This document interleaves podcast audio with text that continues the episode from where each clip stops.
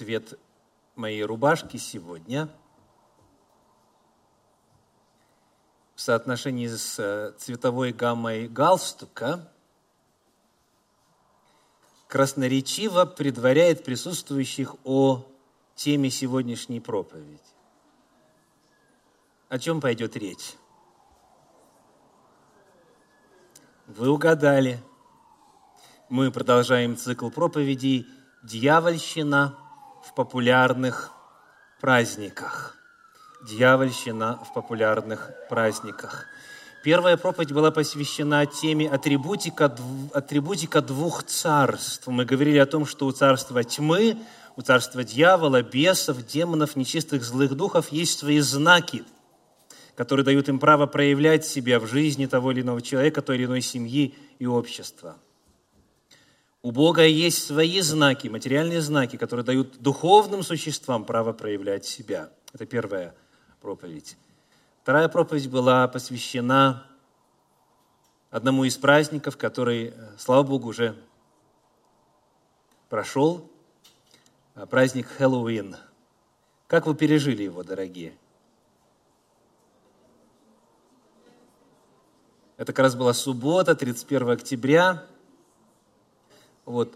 Надеюсь, что, что вы были в нужном месте, в нужное время и соответствующим образом, с любовью, но тем не менее, вот все-таки поистине Божьей реагировали на попытки вовлечь вас в этот дьявольский карнавал.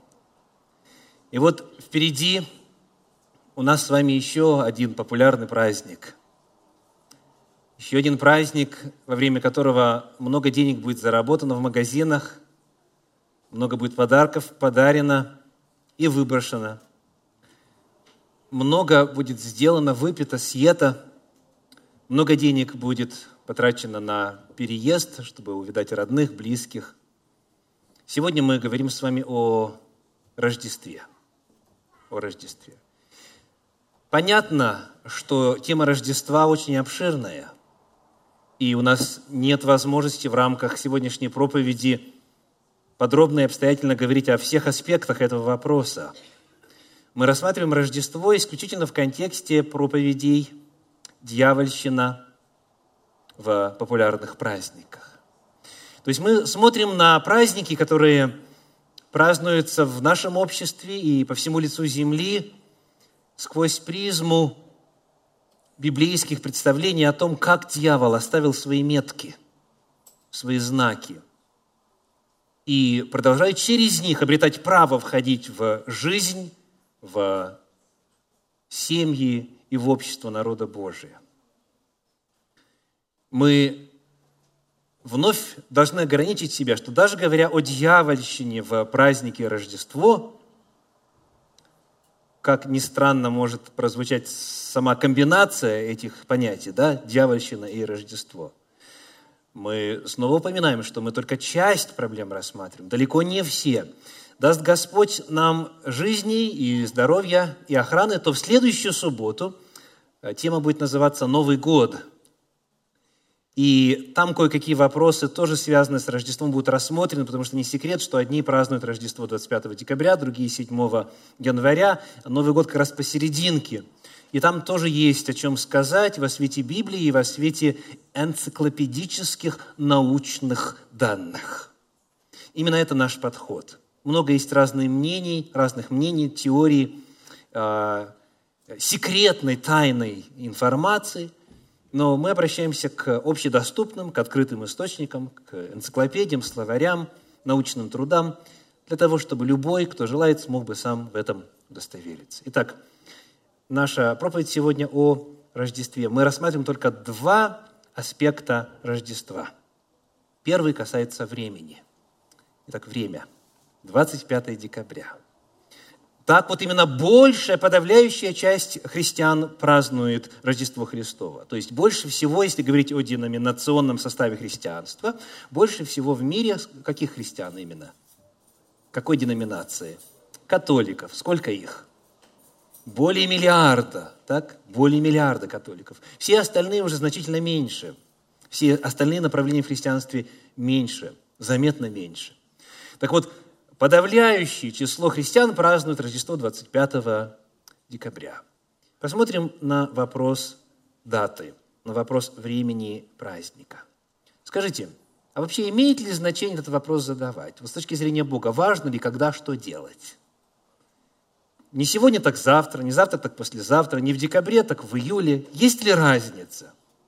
Есть ли какая-либо значимость с точки зрения Бога а, в вопросах литургического календаря, то есть календаря богослужений, когда что надо проводить? Мы к этому вопросу надеемся вернуться в следующей проповеди, но сейчас хотя бы два отрывочка, чтобы нам заложить определенные основания. Третья книга Царств, 12 глава, стихи 32 и 33. Третья Царств, 12 глава, стихи 32 и 33. «И установил Иероваам праздник в восьмой месяц, в пятнадцатый день месяца, подобный тому празднику, какой был в Иудее – и приносил жертвы на жертвенники. Тоже сделал он в Вифиле, чтобы приносить жертву тельцам, которых сделал. И поставил в Вифиле священников высот, которые устроил, и принес жертвы на жертвенники, которые он сделал в Вифиле в пятнадцатый день восьмого месяца, месяца, который он произвольно назначил. И установил праздник для сынов Израилевых, и подошел к жертвеннику, чтобы совершить курение – очень интересно, что описывая вот новые даты, новый праздник, а Священное Писание, повествуя о новых традициях в отделившемся Северном царстве, так называемом Израиле, в царстве Израильском, с десятью северными коленами, это царство позже стало называться еще и Самария. Так вот в этом царстве, рассказывая о новых праздниках, Библия не просто говорит, что восьмой месяц, пятнадцатый день месяца это было установлено, но два момента подчеркивает. Первый момент. Посмотрите, пожалуйста, на 32 стих. 32 стих. Сказано, что этот праздник был подобный тому празднику, какой был в Иудее. А почему надо с оглядкой на Иудею это описывать? В чем значимость вот этого факта, что это праздник, подобный тому, который был в Иудее? Должно ли нас интересовать, что было в Иудее? И почему это значимо? В Иудее находится Иерусалим. В Иерусалиме находится храм. В храме происходит служение по библейскому календарю.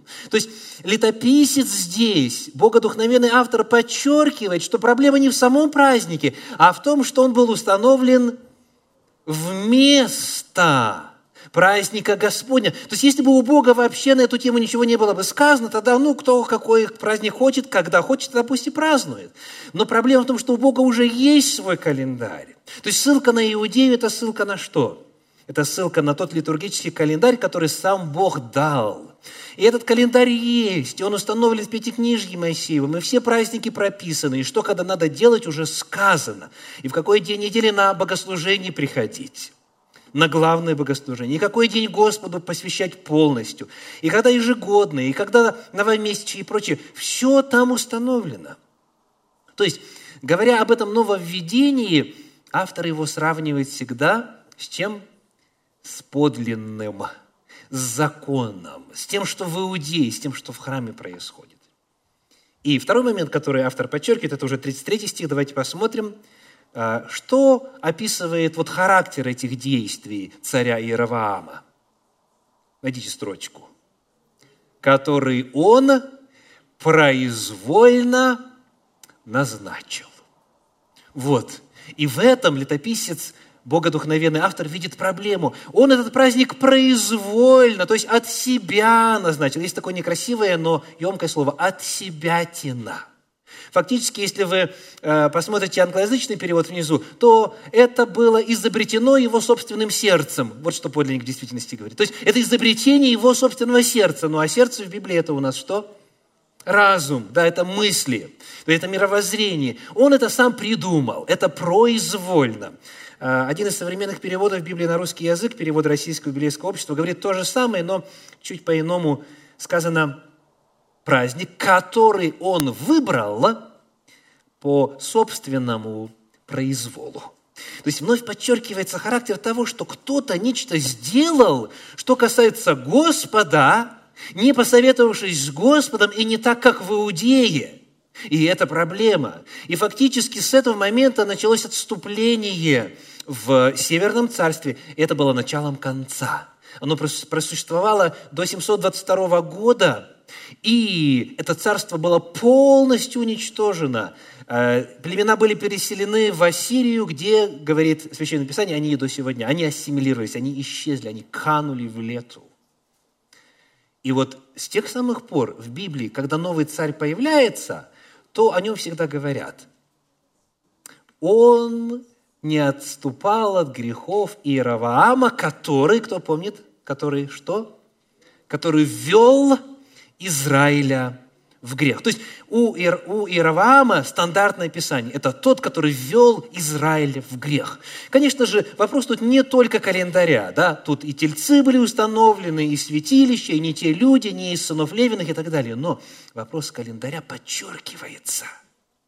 Это то, что ему самому вздумалось на что нет божественной санкции, что Господь не велел, что в законе Господнем не указано. Это Он произвольно назначил. И это было началом конца. Давайте посмотрим на еще один отрывочек. Книга Даниила, пророка, 7 глава, содержит пророчество о том, что в истории народа Божьего вот эти манипуляции с Божьим календарем станут системным и распространенным, и, главное, долговременным явлением. Деяния, книга Даниила, 7 глава, Даниила, 7 глава, стихи 24 и 25. «А десять рогов значат, что из этого царства восстанут десять царей, и после них восстанет иной, отличный от прежних, и уничижит трех царей, и против Всевышнего будет произносить слова и угнетать святых Всевышнего. Даже, подчеркиваю слово, даже возмечтает отменить у них праздничные времена и закон, и они преданы будут в руку его до времени и времен и полувремени. Описывается богоборческая сила, представленная в символе малого рога. И говорится о том, что он против Бога идет. И вот в атаке на Всевышнего даже, то есть это подчеркивает меру дерзости, даже что делает? Цитируем. «Возмечтает отменить праздничные времена и закон». То есть это покушение на литургический календарь, данный Господом. Он возмечтает отменить праздничные времена и закон. Он установит свой календарь. И это явление будет продолжаться на протяжении времени, времен и полувремени. Это пророческий язык, где один год а, и один день синхронизированы, то есть один пророческий день равен одному пророческому году, это 1260 лет Средневековья, где доминировать будет иной календарь, не Божий календарь, измененный календарь. И это пророчество, к сожалению, исполнилось. Так и произошло, так и сталось. В истории христианства божественные праздничные времена были заменены на языческие, на бесовские на дьявольский. И это страшнейшая, величайшая трагедия. Итак, важен ли для Господа вопрос времени? Когда кто что делает? Когда кто что вспоминает? Когда какие богослужения проводятся? Ответ вне всякого сомнения, дорогие. Потому что если бы календаря не было, тогда и свобода была бы, но календарь есть. И он задан с самого начала. И он, соответственно, расписан подробно в законе Господнем, в Пятикнижье Моисеевом. И вместо этого дьявол устраивает свои праздники, свой календарь, свои даты, которые он произвольно назначает, и, соответственно, в результате, вместо того, чтобы служить Господу, народ, часто не зная того, приходит на поклонение Духу зла. Итак, в атаке на Всевышнего нападению подвергается его календарь. Ну, это был общий взгляд на проблему времени, праздников. Теперь касательно времени Рождества. Из э, известного источника, из Википедии, общедоступная известная информация, просто в качестве напоминания в начале, когда что празднуется. Римско-католическая церковь и большинство протестантских церквей, как говорится, поздравляю, да? и большинство протестантских церквей празднуют 25 декабря по современному григорианскому календарю. Интересно отметить, что протестанты вместе с католиками. Да? Дальше. Русская Иерусалимская, сербская, грузинская православные церкви и Афон, а также древневосточные и восточно-католические церкви празднуют 25 декабря по юлианскому календарю, что соответствует 7 января современного григорианского календаря. Вот очень интересная формулировочка. Давайте посмотрим вместе. Вот эти восточные церкви празднуют что? Празднуют что? празднуют 25 декабря 7 января. Правда интересная формулировочка? Ну, а это, как говорится, не одно и то же ли? Откуда разница в дате? Григорианский календарь и юлианский календарь. У них разница в 14 дней. 25 декабря плюс 14, 7 января. То есть это тот же самый день. Просто зависит от того, это так называемый новый стиль или старый стиль. То есть все христианство празднует это зимою, а, в районе дня зимнего солнцестояния. И разница здесь в том, какая традиция используется. Григорианская или юлианская, что касается календаря. Ну, а теперь давайте о Рождестве. Чем проблема с этой датой? Почему бы не праздновать? Хочешь 25 декабря, хочешь 7 января, хочешь, может быть, в другое время. В чем проблема?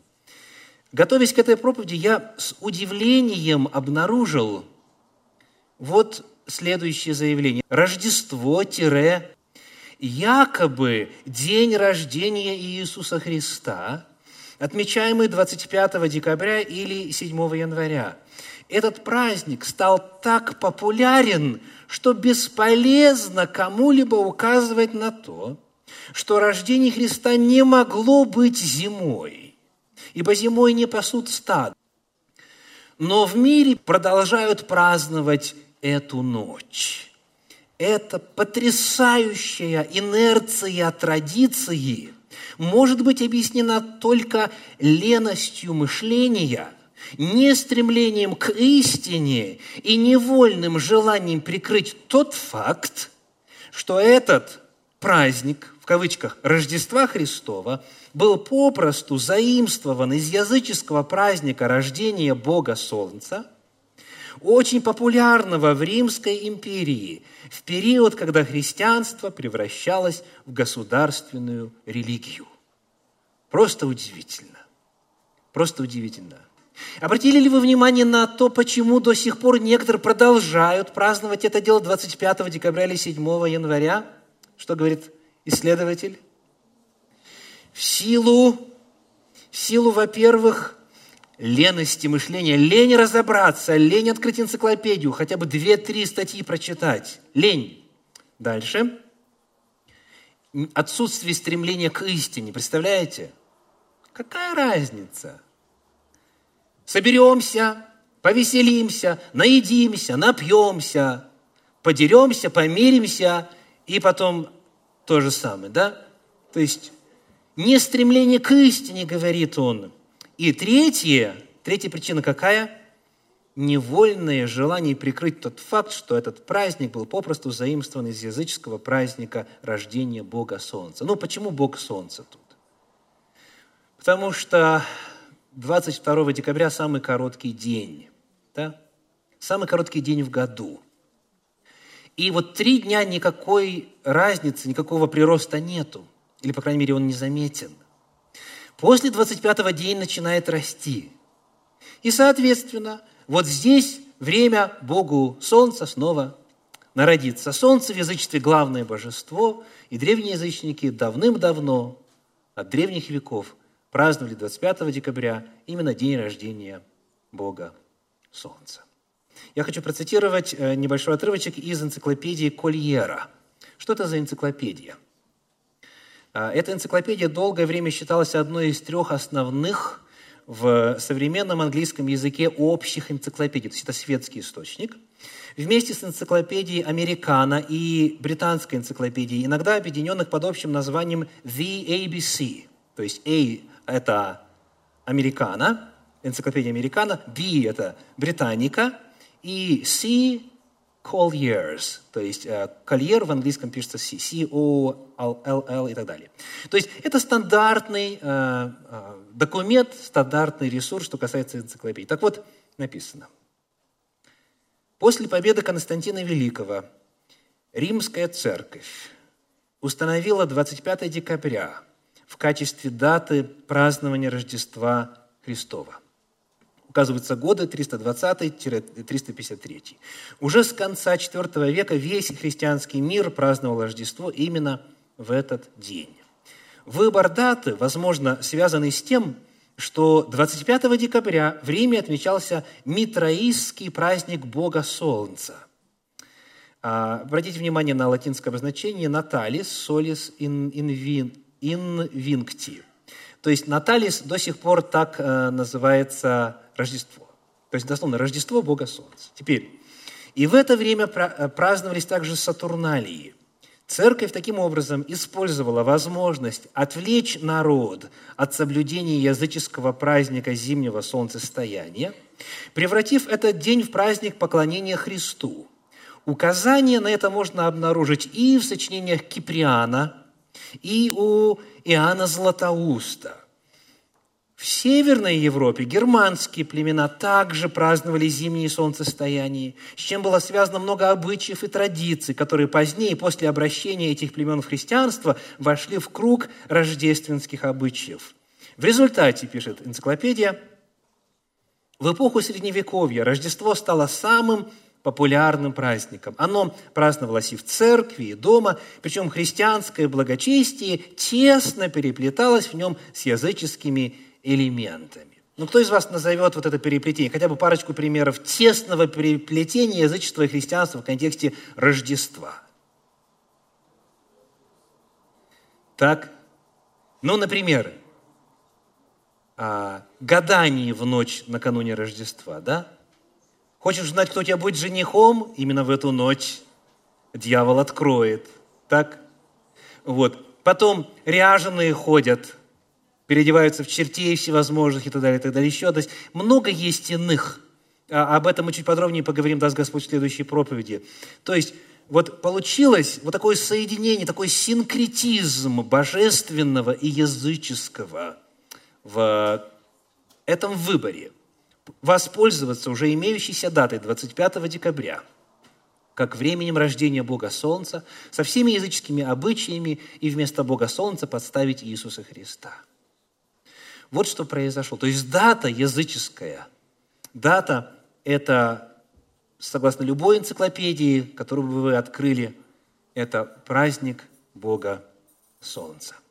Для тех из вас, кому интересно узнать, а когда же все-таки Иисус родился, в какое время – есть на веб-сайте Центра Духовного Просвещения аудиозапись проповеди, которая называется «Время Рождества». Время Рождества. Адрес веб-сайта www.russiancenters.com и там в разделе «Архив», в разделе «Отдельные проповеди» за 2007-2008 год вы найдете эту проповедь, где собраны библейские данные и исторические данные о том, в какое время года, когда родился Иисус Христос. Но совершенно определенно, и это уже даже не вопрос, это не было в декабре, это не было зимой, и это явно не было 25 декабря. Итак, а, первая проблема, которую мы указываем сегодня, вот в контексте проповеди «Дьявольщина» в популярных праздниках, говоря о Рождестве, это проблема времени, времени празднования. Второй момент, о котором я хочу поговорить сегодня, это рождественское дерево. Рождественское дерево. Christmas tree в Соединенных Штатах Америки. Так? Говорит ли что-то Библия о деревьях в контексте дьявольщины? Говорит, как говорится, на наше счастье. Книга «Исход» несколько раз, я бы сказал, неоднократно сказано. Э, посмотрим, например, на 34 главу книги «Исход», э, стихи с 12 по 14. Исход 34 глава, стихи с 12 по 14. «Смотри, не вступай в союз с жителями той земли, в которую ты войдешь, дабы они не сделали сетью среди вас. Кому Господь говорит эти слова? Народу своему, накануне вхождения в ханаанскую землю, где язычники живут. Жертвенники их, язычников, разрушьте, столбы их сокрушите, вырубите священные рощи их. Ибо ты не должен поклоняться Богу иному, кроме Господа, потому что имя Его ревнитель, Он Бог-ревнитель. Итак, вот в числе всего того, что нужно было истребить, в числе атрибутов язычества, упоминается что? Рощи. Давайте вернемся к 13 стиху. Сказано, «С жертвенники их разрушьте, столбы их сокрушите, вырубите священные рощи их». Вот здесь на слайде священные в скобках стоит, так? В ваших Библиях оно курсивом набрано. То есть подлинники нет. Но почему переводчики указали, что это священные рощи? И по большому счету, давайте чуть шире вопрос зададим. Почему Бог не взлюбил деревья? Почему Бог не взлюбил деревья? Тем более, что в той же самой Торе написано, когда ты будешь какой-то город осаждать, то, пожалуйста, не руби деревья. Потому что деревья, это, это, дерево – это не человек, чтобы убежать от тебя, так? Не руби, храни. А вот эти деревья надо было рубить. Почему? В чем проблема? Оказывается, а, вот то слово, которое у нас переведено словосочетанием «священные рощи» в синдальном переводе, в оригинале, в древнееврейском, это один термин, одно слово, и звучит так – «ашера». «Ашера». Древнееврейское «ашера».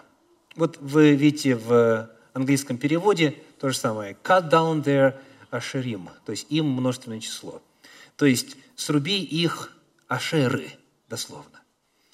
Итак, что такое Ашера? Первое.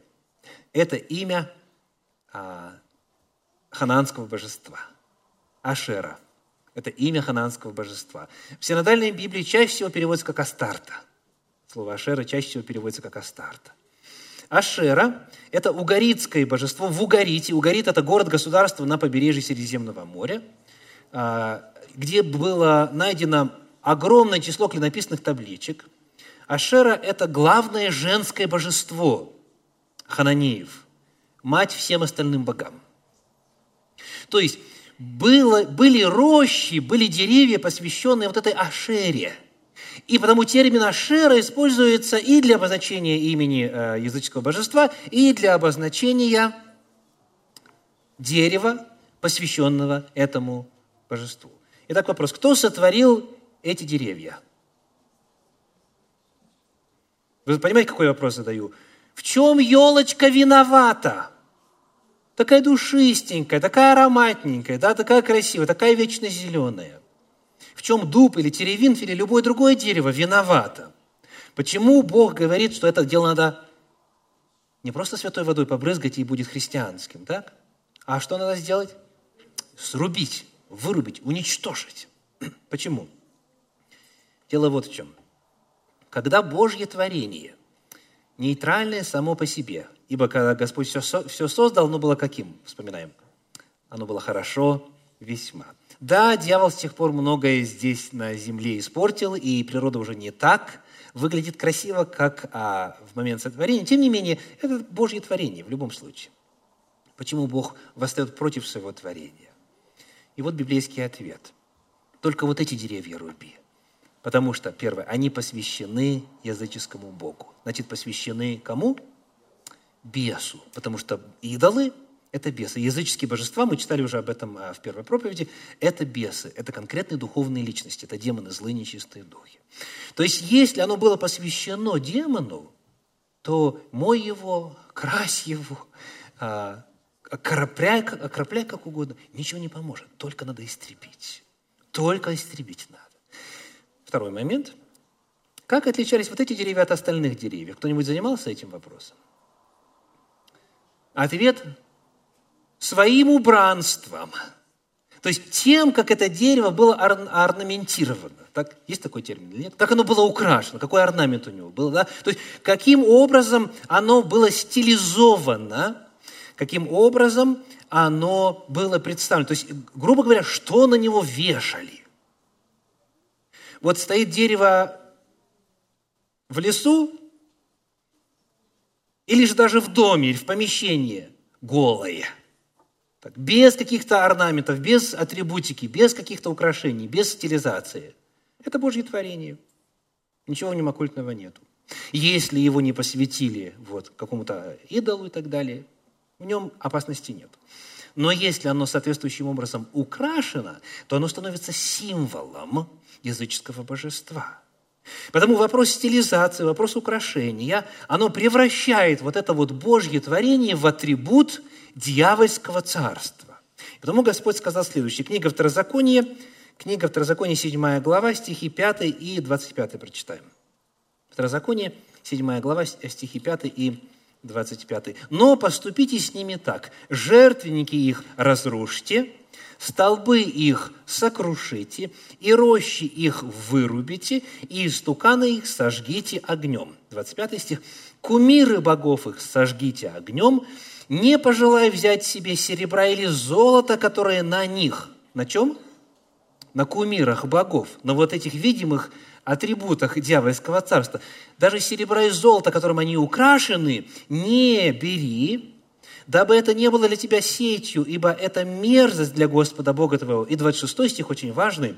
«И не вноси мерзости в дом твой, дабы не подпасть заклятию, как она. Отвергайся сего и гнушайся сего, ибо это заклятое». Итак, если дерево, Божье творение, соответствующим образом стилизовано и украшено, навешано на него соответствующие а, украшения, которые и выделяет это дерево, и делает его объектом дьявольского внимания, потому что оно становится атрибутом дьявольского царства, оно становится предметом, который дает право бесу себя проявлять, то не только нужно было срубить те, которые уже были посвящены, не только срубить те, которые уже стояли, но сказано также, что не, не сделай, не вноси в дом свой, не вноси в дом свой даже маленьких элементов украшения серебра или золота оттуда, чтобы дом не подпал заклятию. Дорогие, это очень серьезный вопрос. То есть Повторю, заповедь, заповедь уничтожить. Если внес домой, ты подвергаешь дом опасности, потому что у дьявола появляется право там действовать. Тема эта очень обширна. Хотя бы немножечко. Что делали у этих деревьев в древности? Что делали у этих деревьев? Ну, нас интересует в первую очередь Библия, да? А, книга пророка Исаии, 57 глава, стихи с 4 по 8. Исаии, 57 глава, стихи с 4 по 8.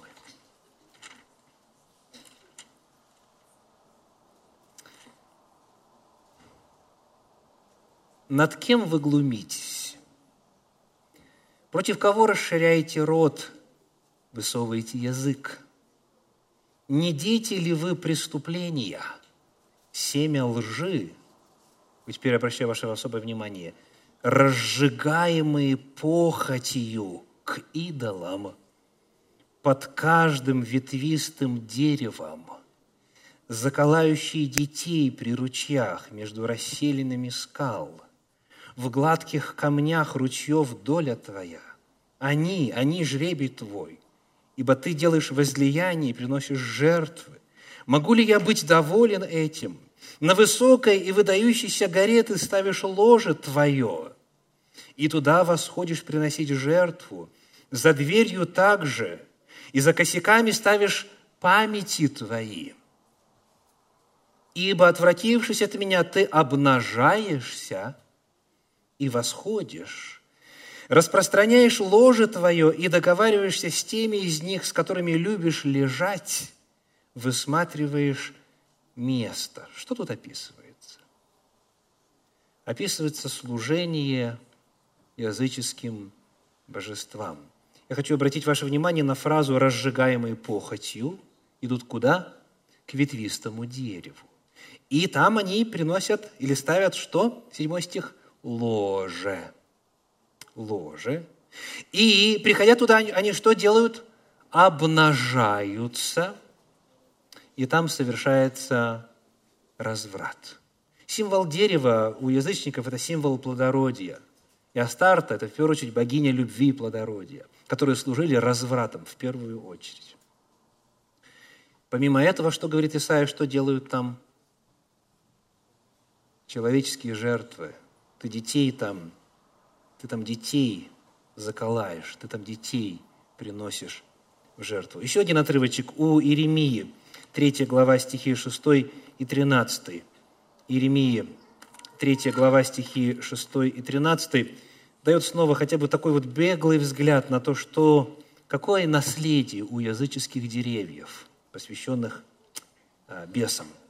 Иеремия 3 глава стихи 6, 6 и 13. «Господь сказал мне в дни Иосии царя, «Видел ли ты, что делала отступница, дочь Израиля? Она ходила на всякую высокую гору и под всякое ветвистое дерево, и там блудодействовала». 13 стих. «Признай только вину твою, ибо ты отступила от Господа Бога твоего и распутствовала с чужими под всяким ветвистым деревом, а гласа моего вы не слушали, говорит Господь. Итак, вот небольшой взгляд на то, что происходило в контексте язычества у этих деревьев. Повторим. Господь в своем законе сказал, деревья, которые уже посвящены, надо срубить, вносить в дом нельзя, и подобные, об этом мы говорили в первой проповеди, подобные виду их не делай. Потому что неважно, это шаман повесил эти ленточки и огонечки, и кружочки и так далее, или представитель народа Божья повесил. Там сказано так, даже проклят, кто тайно поставит. Вообще никто не знает. Просто сам факт того, что есть дерево, которое украшено и стилизовано так, как у древних язычников, вот это дает право, э, Второзаконие 7 глава, 25-26 стих, заклятию войти в этот дом. Не подвергайся заклятию. Зачем тебе свою семью отдавать во власть дьявола, говорит Господь. Так вот, что важно вспомнить в этом контексте. Об этом мы тоже уже упоминали в первой проповеди. Бесы не стареют. Бесы не стареют. Понимаете, некоторые говорят, ну да, это у древних язычников давным-давно вот так было. Дорогие, все, что дьявол тогда создал, он это, как втор, вторсырье, снова продолжает использовать. И древние магические символы, и древние образы, и украшения, и комбинации соответствующие, они и сегодня действуют. Бесы на это по-прежнему реагируют. И, хотя уже прошли века, у апостола Павла мы, мы читаем в первом послании Коринфянам, 10 главе, что всякий, кто вот с языческими идолами соприкасается – 1 э, Коринфянам 10 глава стихи 16, 17, 18, он входит в общение с кем? Кто подскажет? С бесами. С бесами. Неважно, сколько времени прошло. Если нечто по форме, по стилю есть оккультный объект, он действует и в 21 веке. И дьявол получает право, увидев атрибут своего темного царства, входить в этот дом. Ну и теперь коротко хотя бы а, что все это значит применительно к рождественскому дереву? Применительно к рождественскому дереву.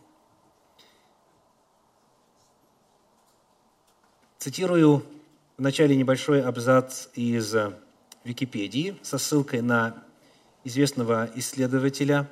У нее несколько книг на эту тему.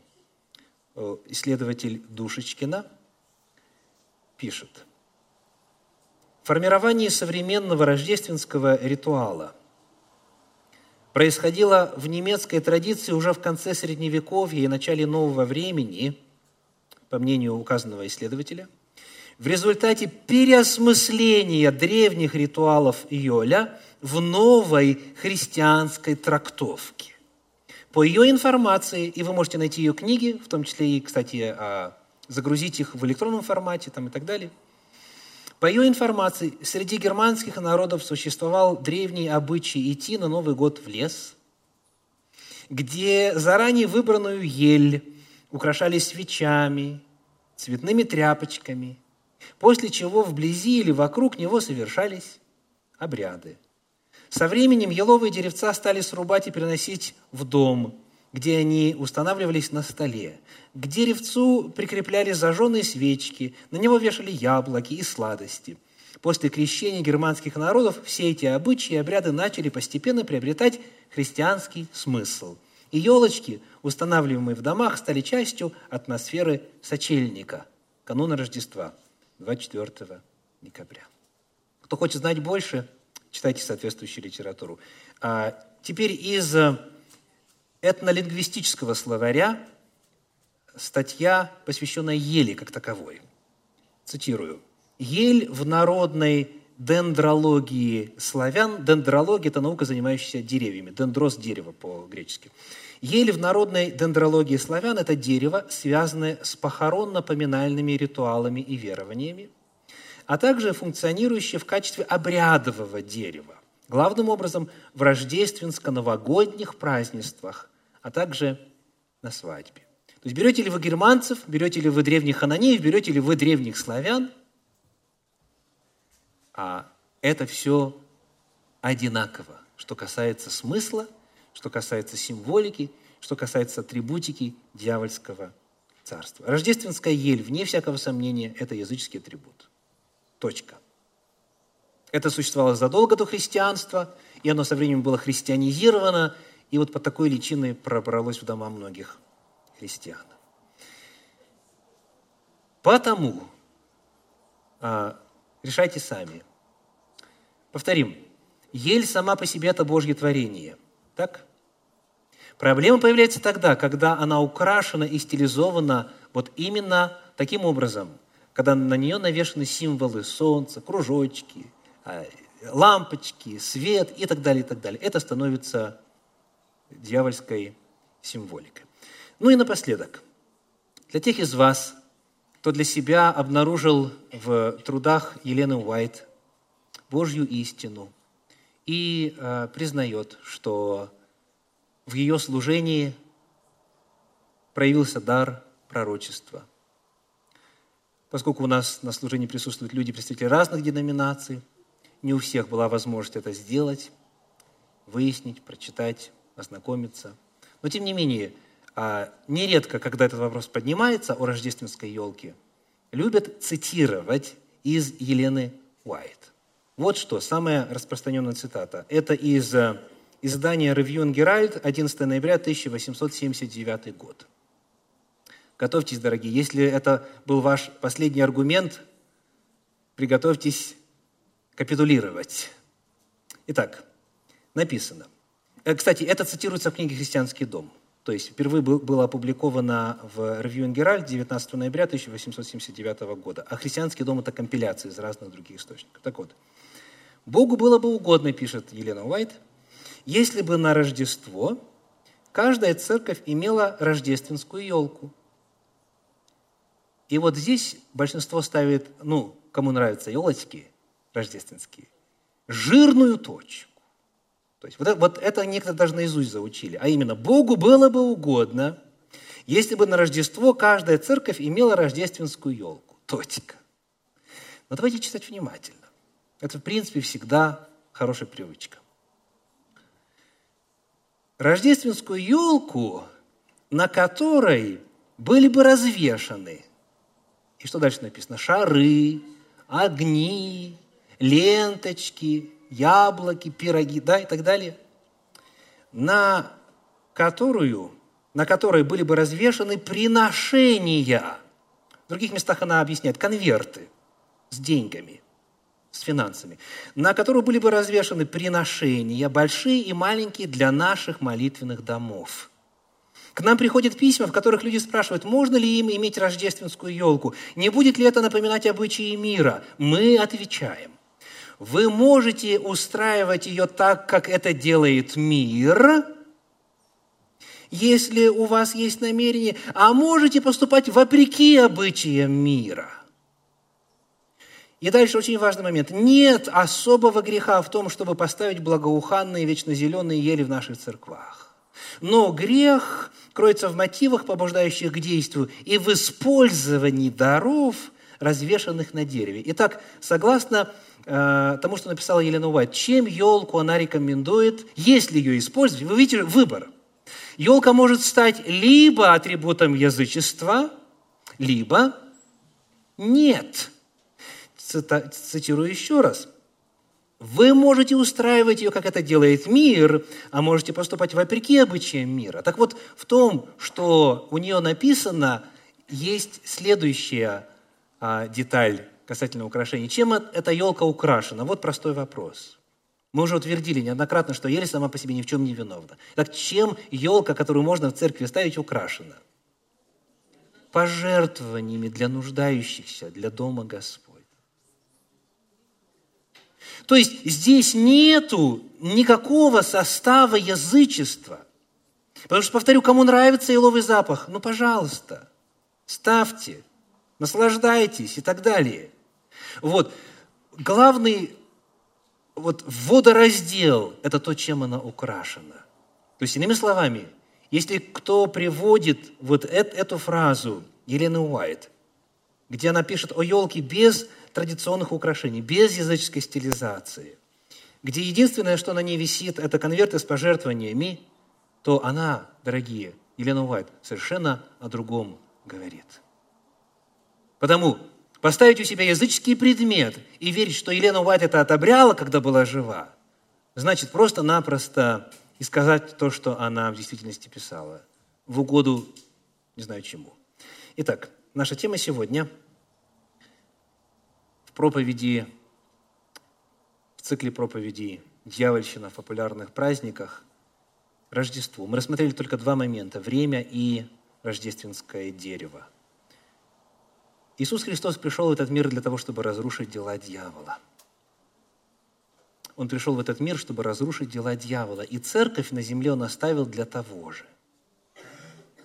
«Се даю вам власть, — сказал он, — наступать на всякую силу вражью».